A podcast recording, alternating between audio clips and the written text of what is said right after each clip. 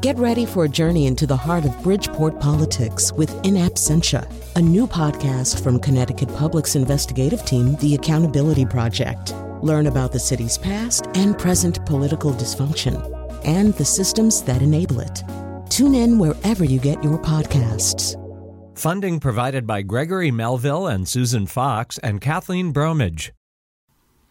This is Where We Live on Connecticut Public Radio. I'm Lucy Nalpathanchel.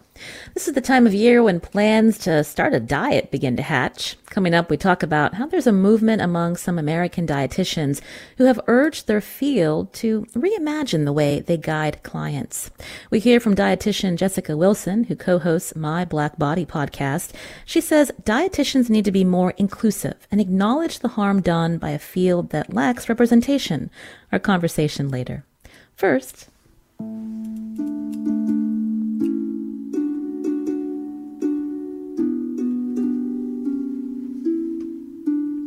This week, many residents will celebrate Christmas. Now, how was the holiday celebrated many years ago in our state?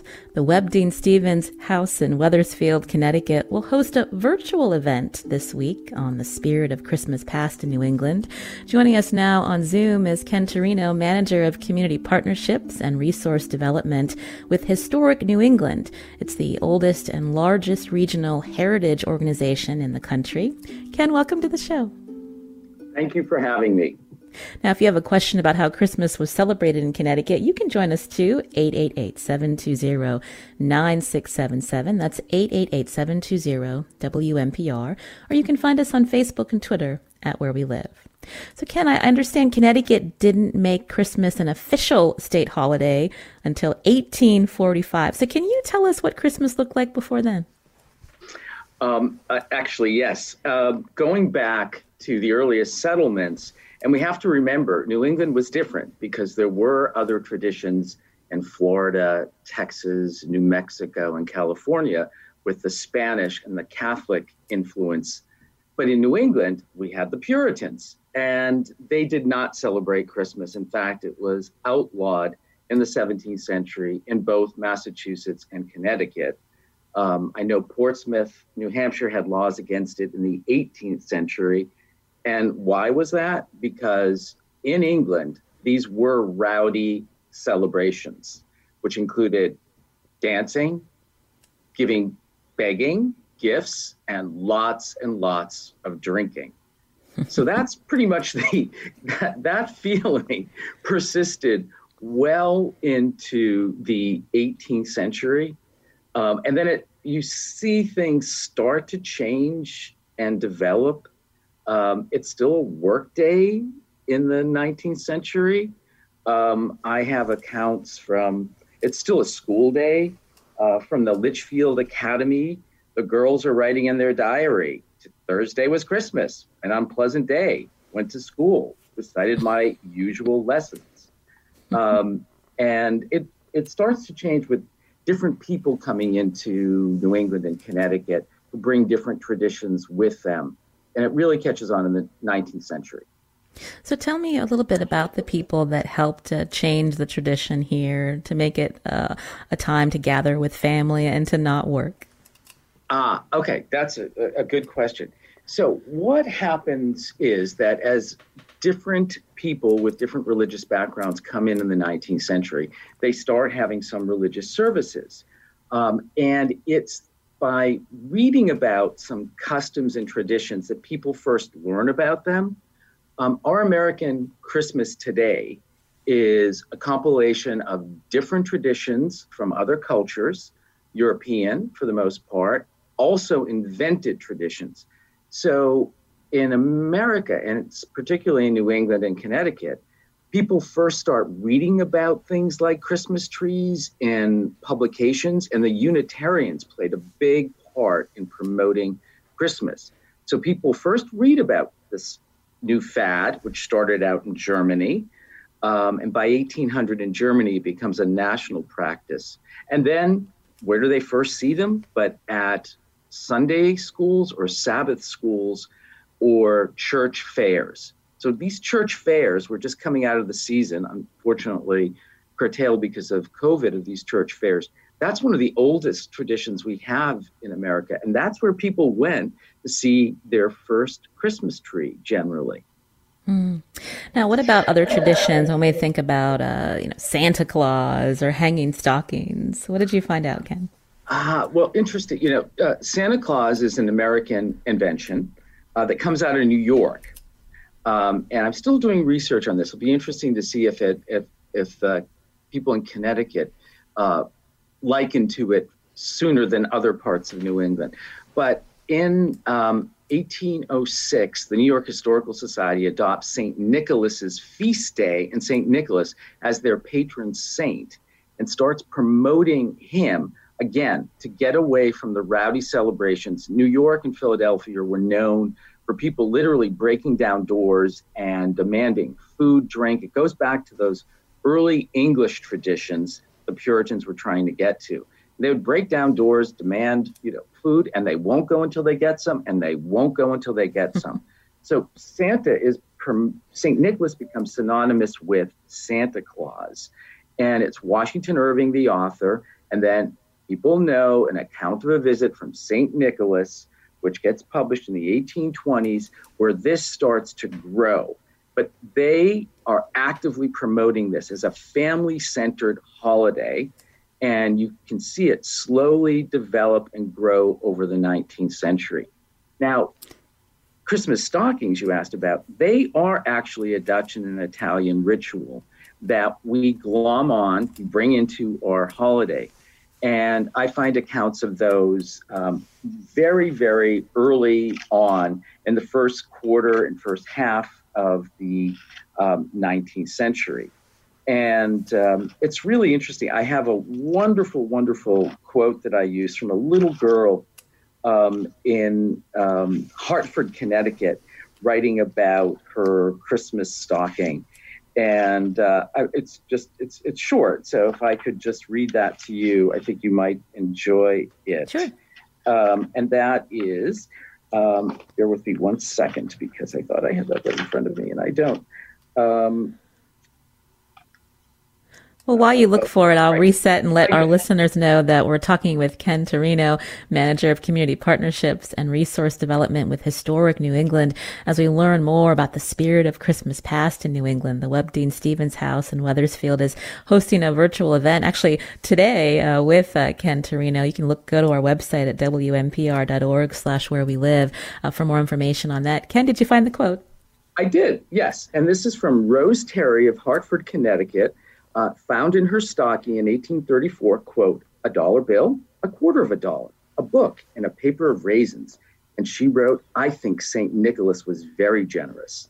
So the, the Christmas stocking actually, you know, is mentioned in Clement C. Moore's poem uh, from the 1820s, and actually an earlier poem I found from 1821. So that, you know, comes in fairly early um, as part of the uh, the traditions. If you have a question about how Christmas was celebrated in New England, you can join us too, 888-720-9677 or find us on Facebook and Twitter at Where We Live. So Connecticut again made Christmas an official state holiday in 1845. When did the other New England states catch up, Ken?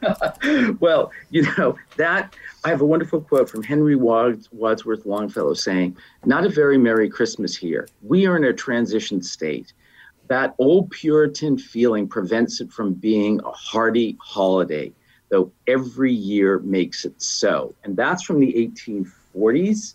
Uh, and Mass- uh, Massachusetts is second to last, and that's in uh, 1856, Maine being last in 1858. So it's uh, it's it's really interesting to see. Hey, you know, we used to have blue laws in Massachusetts, and I can remember those until not that long ago, really. Oh yeah, Connecticut too. Connecticut so too, right? Yeah, so you know, it's that Puritan feeling that still persisted. Mm. How much did uh, Charles Dickens' A Christmas Carol change Americans' views of of Christmas? I understand he, he did a, a tour when uh, when that book came out, a reading from A Christmas Carol. He did. He was a rock star. Um, he was an absolute rock star. People lined up for days of all classes. He cut across all levels. Um, his first public reading of A Christmas Carol was in 1867 in Boston um, at the Parker House. And then he toured around America and did it. So that had a huge influence. Um, but that, you know, that brought into the Victorian celebration of Christmas the two element, uh, elements. It becomes really, really excessive. Um, and also, though, at the same time, remembrance of the poor and helping out those less fortunate. So he helps to tie those two together. They were there percolating, but he brings them together. And then that was so popular, Dickens wrote four other Christmas uh, stories um, after that. Mm-hmm. Um, so he did, he played a, a, major role. So again, it's by publications and reading about some of these traditions that people first learn about them. Um, you know, with the Christmas tree, for example, the earliest ones, the first printed image we have of a Christmas tree is 1836, uh, done by a German author in a Boston publication. And it's a treetop table. There's a wonderful illustration. And they don't look like the trees we're used to. Set atop a tree, and gifts were hung on the tree. They weren't, uh, they weren't placed, and they weren't wrapped. That doesn't come around till about 1900. Mm. Um, and if they were too big to be hung on the tree, they'd be put on the floor. Um, but you know, again, it's not until later, like by not, late 1880s, 90s, people started having floor to ceiling trees. So that's a shift. So you can, I hope you're seeing, you know, Christmas is always adapting and changing, and we're bringing in new traditions and and so on. Yeah. So I'm curious, uh, any traditions that have come out of Connecticut around the holidays that you can tell us about, Ken?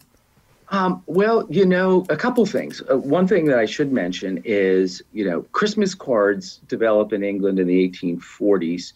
Um, Louis Prang of Boston, another German, the Germans played a big role in promoting Christmas, had a company, Prang's, which did Christmas cards. And they were small, like business cards, with things like robin's eggs and lilies on them, not things we associate with Christmas. That develops over time. But note, what's noted about Connecticut is in that uh, Northford, Connecticut became nationally known for Christmas cards uh, during the 1870s. Uh, 1870s. Uh, and these cards would be glittering and trimmed with fringe. And they were so successful that about 25 competitors opened up shop in the Northfield area. So for nearly a decade, uh, they were renowned as the Christmas card center of the world, and that's competing with Germany, England, and Boston. So that's kind of uh, you know something that Connecticut can claim. Um, mm.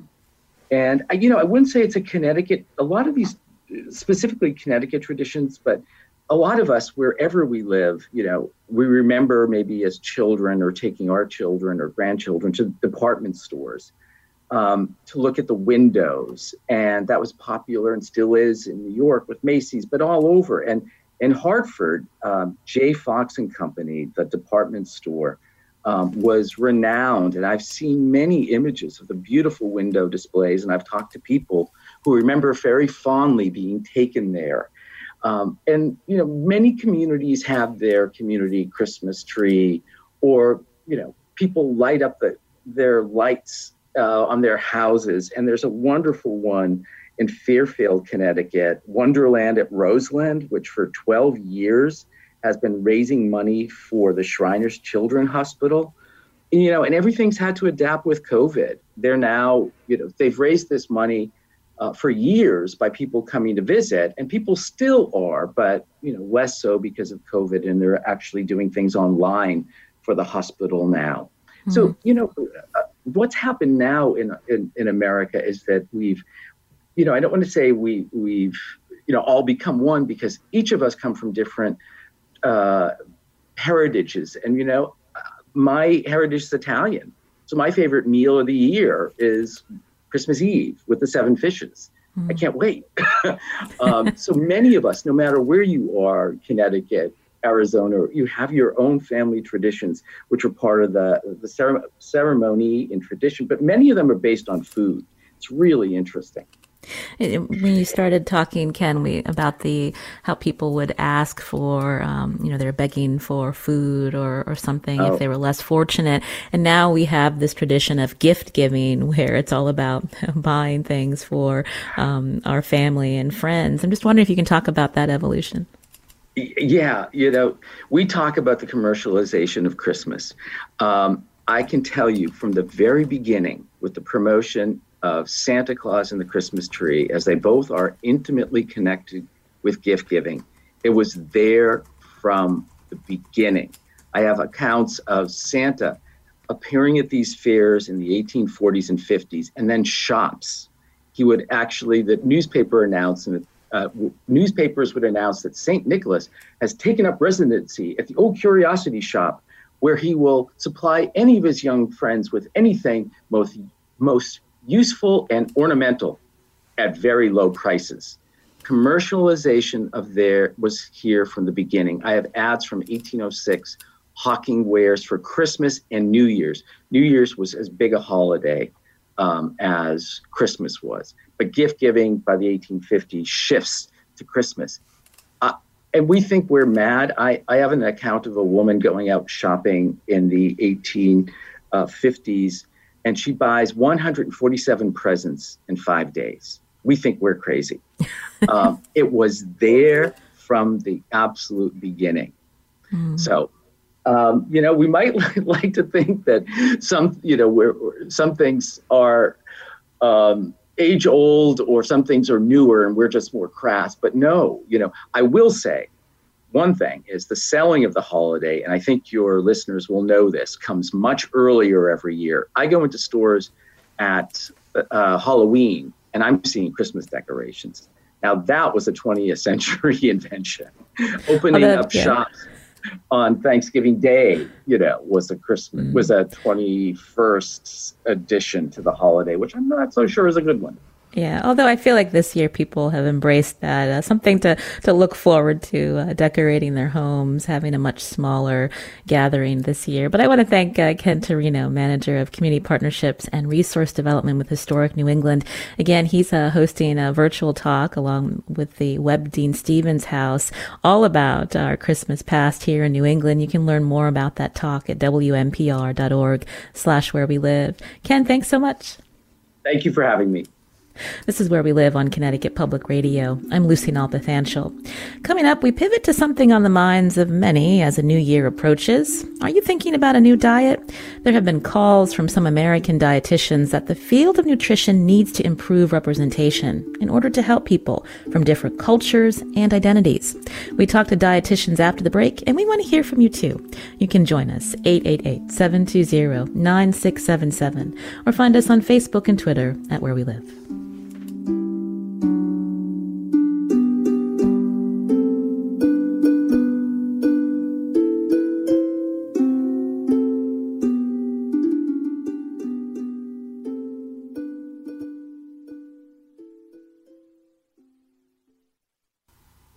This is Where We Live. I'm Lucy Nalpathanchel, broadcasting remotely.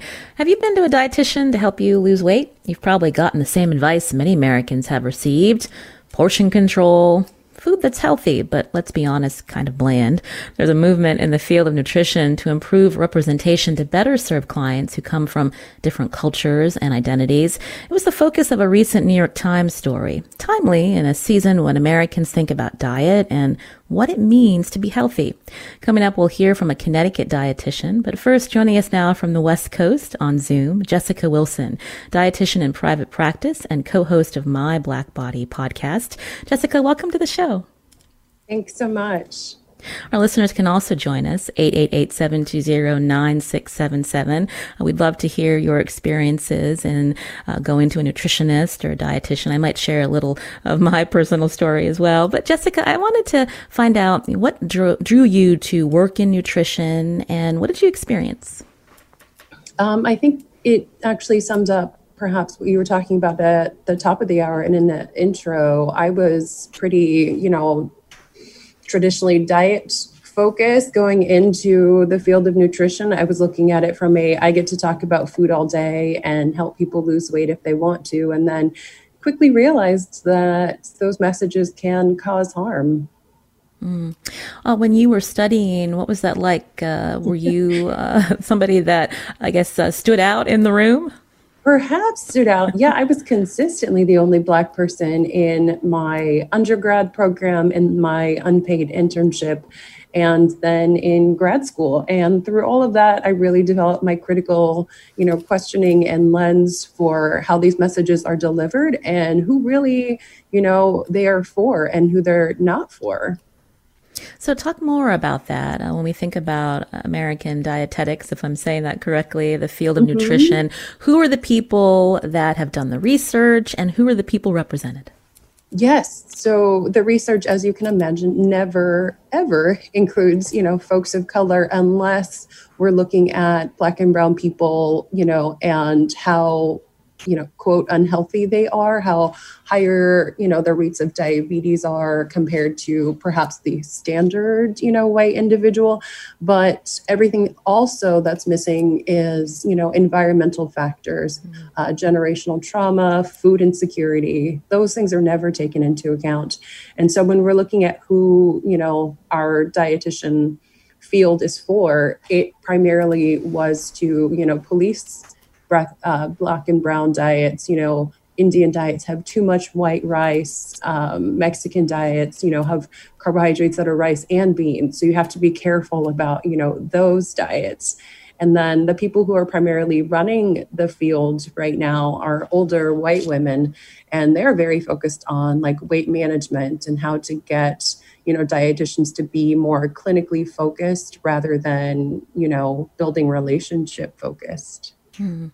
Again, uh, you're hearing Jessica Wilson, who's a registered uh, dietitian and private practice co-host of My Black Body podcast, as we talk about the field of nutrition. You can join us with a question or even uh, a personal account of what it was like for you.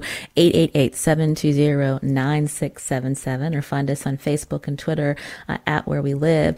And so as you started your career and you're making these observations, how did that change the way you practice, Jessica? I would say, well, I know that we get zero training uh, in trauma and also really in counseling, which is very surprising to folks. We're just step, supposed to step in and, you know, give our calories in, calories out message. And, you know, we never talked about, you know, food access. We never talked about household dynamics. We never talked about, um, you know, just building relationships and sitting in the room with our clients. So those are things that I had to learn on my own. And I would say that I learned a lot of that from uh, getting into the eating disorder field, which is more, you know, relationship focused, but also in all of these realms. I, you know, understood how weight focused, even, you know, in eating disorders, uh, the field is. And so having to undo a lot of that training in order to understand that thinness, you know, doesn't equal health uh, losing weight is not always is not a you know good thing as you all know. You know diets don't work. Restriction um, over time is not how we get our nutrients and not healthy for our bodies. So it was just a lot of you know needing to seek out additional information additional research to undo a lot of what i had been told. When we think about the field today, uh, in the New York Times uh, story, uh, the noted that about seven out of ten of the nation's registered dietitians are non-Hispanic white. And so, talk mm-hmm. more about the calls that are coming from not only you but other uh, colleagues who want representation, but also that acknowledgement that the, the way the field of nutrition um, has uh, recommended um, or given advice to people that has also done some harm as well.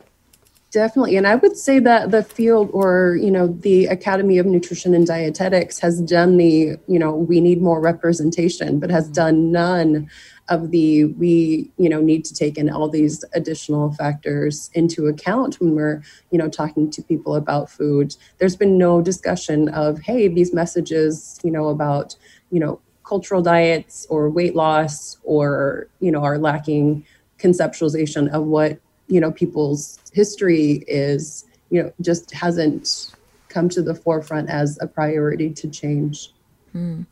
When we think about going on diets or eating particular food or even having the time to think about it, you know, especially mm-hmm. in this pandemic, uh, so many right. people are just trying to figure out how am I going to pay my next bill? What mm-hmm. am I going to mm-hmm. feed my kids? And that that's something that uh, needs to be addressed as well.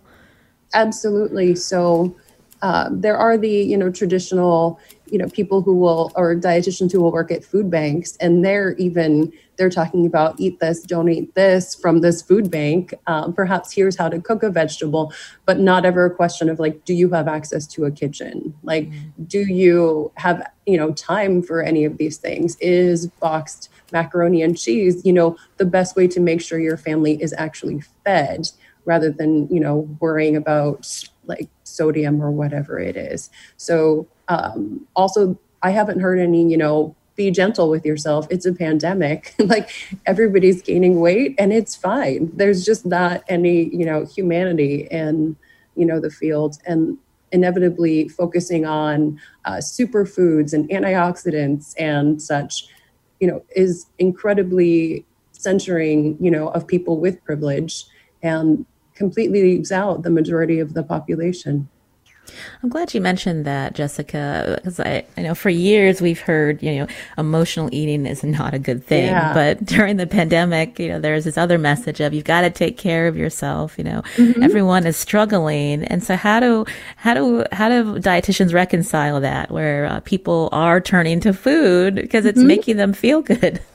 Right. So, you know, everybody in their sourdough starter, you know, canning lids were, you know, nearly out, if not out at all of your hardware stores because people are really learning or turning to food as ways to have fun inside the house. And I see in the eating disorder field, they're finally saying it's fine to, you know, enjoy food and, you know, have it be one of your coping tools. It's fine, you know, and also, in the pandemic has been the first time in the eating disorder field where people have talked about it being okay and normal, you know, during a pandemic to gain weight, which inherently implies if it's not in a pandemic, you know, you shouldn't really be gaining weight. So it's just all these mixed messages um, from the field in general. And really, we're doing the best we can, you know, in a pandemic. So, you know, all of the quarantine 15 business can just, you know,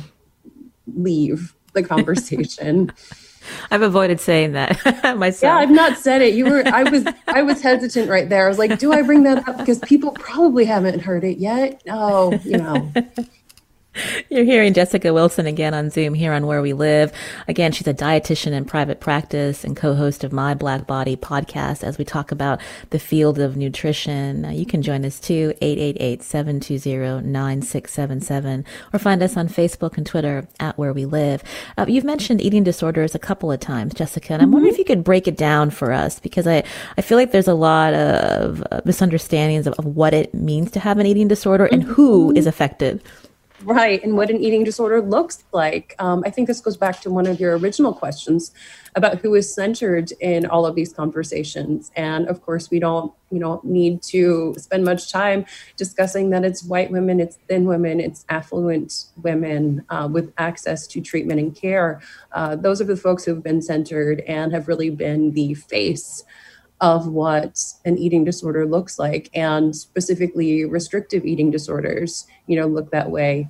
Um, and that you know by and large in my personal practice is not the case which is one of those things that i uh, started unlearning at the beginning because i would have a lot of folks who were just not eating food yet who were not the folks you know that were commonly told to us that would look like they weren't eating food. So oftentimes people are misdiagnosed or, you know, praised for their caloric restriction because it looks like they're trying to diet and fully missed that uh, the black and brown folks who present with the same restriction and perhaps you know don't look like they have a restrictive eating disorder um, are by and large not diagnosed with an eating disorder when a white thin woman with the same symptoms um, is diagnosed.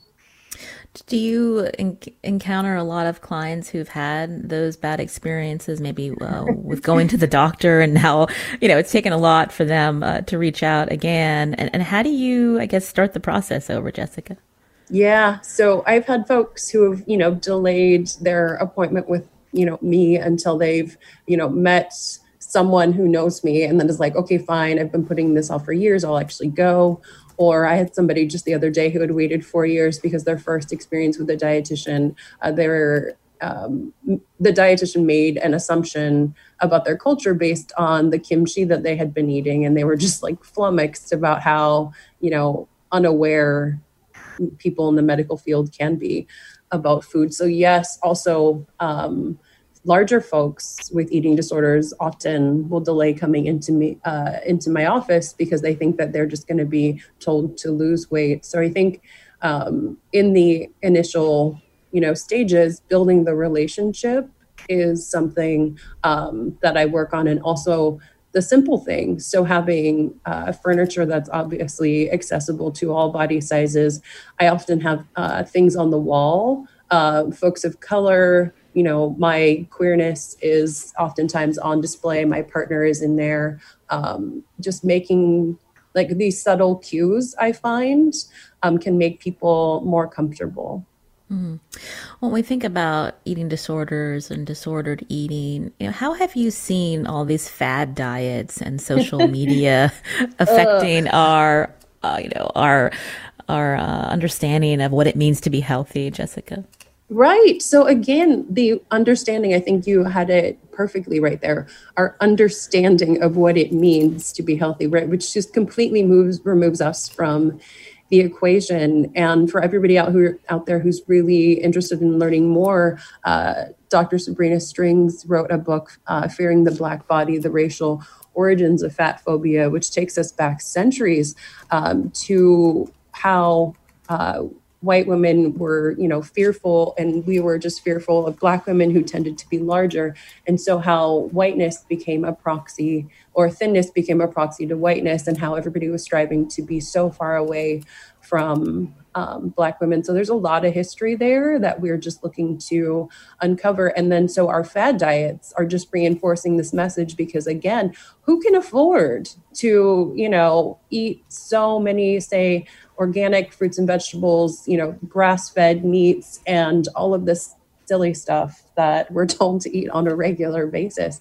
Again, it's not, you know, the majority of the population. It's those folks with money. And then we look to those folks with money and Gwyneth Paltrow and Goop for like what health looks like, not what health actually is. Mm. And can I ask when we think about you know, so often what is healthy food? I mentioned earlier in the show, you know, I've, I've had an experience with a dietitian and um, my parents are from India. And so I grew up with uh, mostly an Indian diet. And, and mm-hmm. you know, now I'm being told that, you know, white rice is bad, right. but really Absolutely. curry on brown rice just doesn't taste good, Jessica. No, it's not the same food at all. Um, and over 50% of the world's population uses white rice as a staple. And I find so often in the US when I'm talking to people and you know they have their good and bad theories about food I will say, you know, are people in India or China or Japan or countries in Africa like inherently unhealthy because they eat white rice? And the clients will say, no, absolutely not. And then think the rules are different in the US. And again, going back to, you know, colonialism and racism in this country has really shaped so many things, including how we feel about white rice. Mm.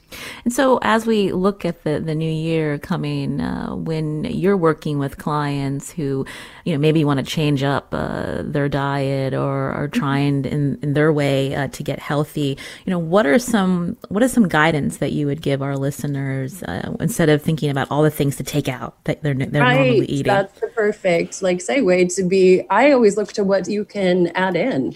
Mm. You know, there are so many great options you mentioned again um, just so many flavors, colors, other things that you want to, you know, experiment with. Um, get that sourdough starter or whatever it is that you want to have fun with. Like, how can in 2021 be the year that we stop with the good and the bad and we just try and play around and figure out what we like to eat without the uh, narrative of what we should and shouldn't be doing? Mm. My guest is Jessica Wilson here on Where We Live, a dietitian in private practice, co-host of My Black Body podcast, as we talk about this call to the field of nutrition to be more representative and to acknowledge people from different cultures and identities. Coming up, a Connecticut dietitian will join our conversation. We'll find out how she's working to help clients find peace with their bodies and with food. You can join us too, 888-720-9677. That's 888-720-WNPR or you can find us on Facebook and Twitter at Where We Live.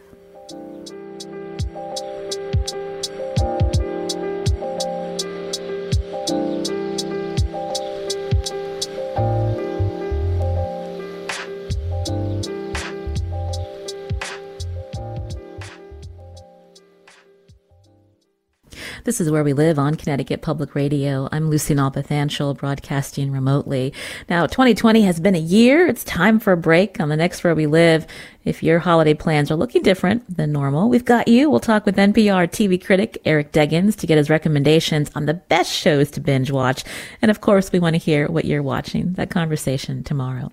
Now, my guest today is Jessica Wilson, a dietitian in private practice and co-host of My Black Body podcast. And joining us now, also on Zoom, is Brianna Theus, a registered dietitian here in Connecticut. Brianna, welcome to our show.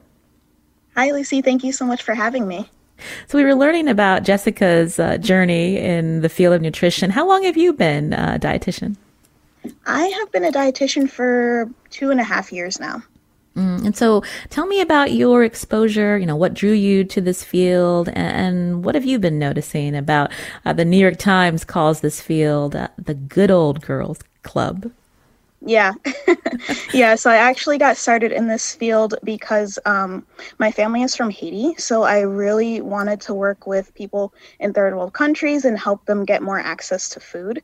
Um, and then that eventually morphed into me working with people with eating disorders, which I guess is um, kind of similar in a way, helping people um, gain access to food um, emotionally um, and through their mental health. Mm-hmm and I do 100% agree. Um, through my schooling, it was very uh, not diverse at all. Um, I did not learn about other cultures. I did not learn about other ways people would eat. Um, it was very like, this is how somebody is going to present, and this is what you're going to do with that person. Mm. And so, who are the clients that you're helping today? Are many of them people of color? Yes. So I actually currently am working in a treatment facility and I also have my own private practice. So in my private practice, I work with um, BIPOC patients. I also try to work with people who are in larger bodies, um, LGBTQIA plus people, um, men. So anyone who is not really able to see themselves in um, eating disorders. Because when you see a picture of someone with an eating disorder, it's typically a young white woman. Mm. And so, what has been their experience, uh, you know, seeking help uh, over the years, and you know, how has that impacted uh, their, you know, their journey to try to get healthier, Brianna? Um, they have really struggled to get help because of what I just mentioned, because mm. they're not typically seen as a typical eating disorder patient, quote unquote. Um, so they aren't as prone to go get the help that they need. They say, oh, you know, that's not for me. I'm perfectly fine. I don't need to do this. Mm. And so when we think about uh, ways to, to help people, uh, depending on their personal experience and the fact that you know everyone's upbringing is different, uh, what kinds of food they eat, uh, um, that they're able to access or afford, uh, and so what are some ways that you want to see uh, your field improve, Brianna? I think really the most important thing we need to do is to listen to the client and listen to the person. What are you eating? Why are you eating it? What are typical foods that are part of your culture? Um, why don't you eat certain things? So maybe somebody doesn't eat kale, then we're not going to force them to eat kale, right? Or somebody normally eats curry, then we're going to see how we can incorporate curry into their diet. Um, so, really, the main thing is just listening to the patient or the client. Mm. Mm. And what about cost? Because not everybody even is able to access uh, coming to see a registered dietitian, Brianna. Can you talk about the barriers there? Yeah, so definitely a lot of barriers when it comes to cost. Um, dietitians and other other medical services can be pretty pricey.